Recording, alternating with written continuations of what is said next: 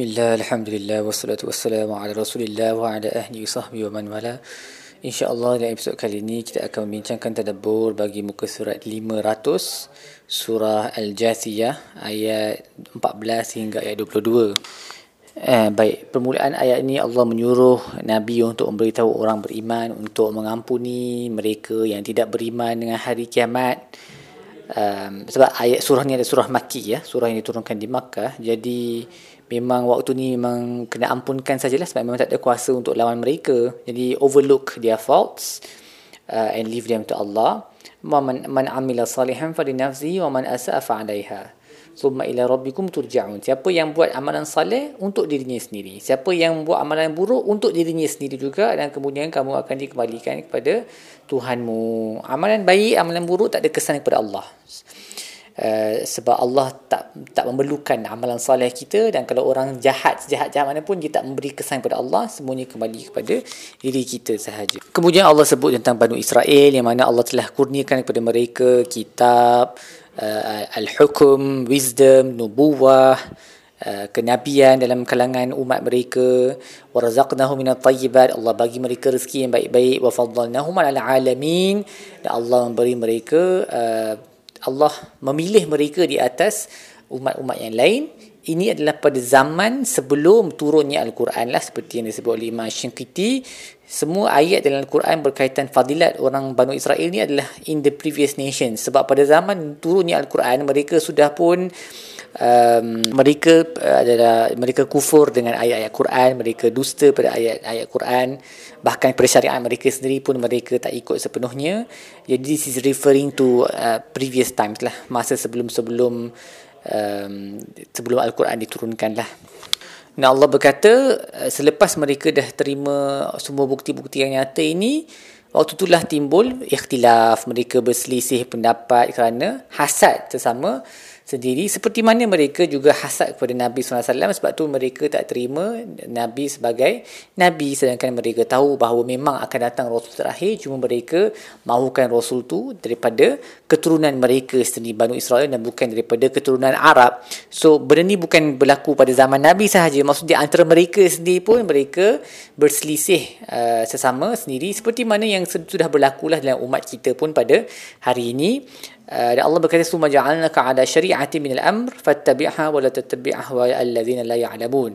Kemudian kami jadikan kamu wahai Muhammad di atas satu jalan pula ala syari'ah uh, fattabi'ha maka ikutlah jalan tersebut dan janganlah ikut hawa nafsu mereka yang tiada ilmu. So Imam Al-Biqai berkata Allah sebut hakikat ni Allah jadikan Nabi Muhammad di atas satu jalan selepas itu Uh, selepas Allah sebut tentang Banu Israel yang berikhtilaf, yang berselisih walaupun mereka sudah pun ada ilmu, ia sebenarnya adalah satu amaran yang keras kepada umat kita juga supaya jangan ikut cara mereka. Allah bagi mereka uh, antara mereka banyak nabi, mereka dapat kitab, mereka terpilih di atas seluruh alam.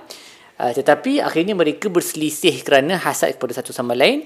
Dan selepas tu Allah bagi syariat kepada Nabi Muhammad maka kita kena Jangan jadi macam Banu Israel yang telah dapat semua nyamat tersebut tetapi mereka telah berselisih. Tapi malangnya dalam umat kita pun banyaklah perselisihan sampai ke hari ini. Cuma perselisihan tu itself tak ada masalah. Dia jadi masalah bila dia sampai Uh, membawa kepada benci, benci membenci, tuduh menuduh, fitnah memfitnah sebab perselisihan dalam perkara agama adalah perkara yang biasa dia merupakan, rahmat sebenarnya. Kalau dia boleh regulated sebab tu para ulama terdahulu walaupun mereka berselisih pendapat tapi mereka tetap bersaudara sayang menyayangi antara satu sama lain. Uh, tetapi malangnya kebanyakan masa bila berselisih dia akan membawa kepada permusuhan yang dahsyat hatta sehingga pertumpahan darah. Kemudian Allah uh, memberitahu um, Nabi SAW bahawa orang yang jahat-jahat ni mereka tak boleh buat apa-apa terhadap terhadapnya. Um, kerana orang zalim ni mereka punya awliya allies mereka adalah orang zalim yang lain. Inna zalimina ba'duhum awliya'u ba'd. Manakala orang yang bermut orang yang bertakwa Allah wallahu waliyul muttaqin. Tapi orang yang bertakwa wali mereka ally mereka adalah Allah. So of course orang yang bertakwa tu akan menang. Uh, kalau bukan di dunia ini definitely di akhirat. So nabi tak perlu risau tentang apa yang uh, rancangan-rancangan orang yang zalim ni. Dan kemudian Allah sebut uh, am hasibal ladzina ishtarahu sayiati an naj'alahum kal ladzina amanu wa amilus salihat sawa'an mahyahum wa mamatuhum. Adakah uh, mereka ingat uh, atau adakah mereka yang melakukan uh, amalan yang buruk ni? Adakah mereka ingat bahawa Allah akan memperlakukan kepada mereka sama seperti Allah memperlakukan kepada orang yang melakukan amalan saleh di di dunia ketika mereka hidup dan ketika mereka mati? Sa'ama yahkumun. Betapa buruknya cara mereka menghakimi situasi uh, dan ayat ni dipanggil oleh salafus saleh sebagai ayat yang menyebabkan tangisan yang membawa tangisan para hamba.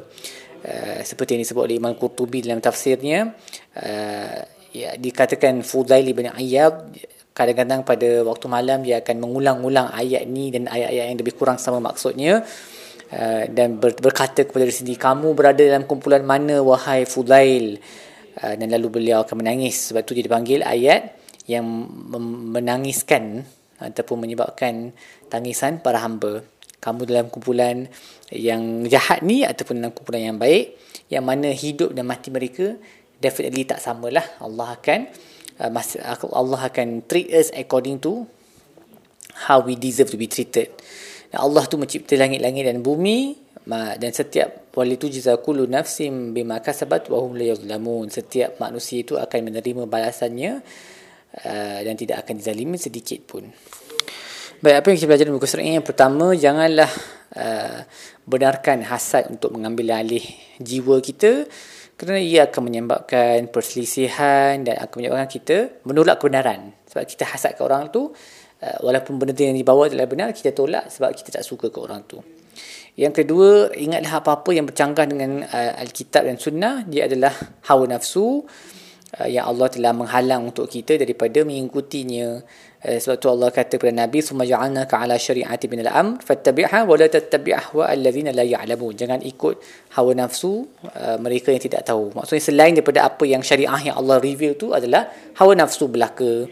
Dan yang ikut hawa nafsu ni adalah orang-orang yang jahil. Sebab tu Allah pasangkan wala tattabi' ahwa alladhina la ya'lamun. Walaupun mungkin mereka boleh bunyi macam orang yang cerdik tapi mereka yang jahil mereka lebih cenderung untuk mengikut hawa nafsu. Jadi kita kena sentiasa um, berusaha untuk menambahkan ilmu jangan rasa complacent dengan ilmu sedikit yang kita ada uh, sebab nanti kita akan lebih mudah dipengaruhi oleh Uh, pandangan-pandangan yang tak berasas dalam agama. Baik setakat itu saja tadabbur kita bagi muka surat ini. Insya-Allah kita akan sambung episod-episod lain. Sallallahu alaihi wasallam Muhammad wa ala alihi wasallam. Alhamdulillahirabbil alamin.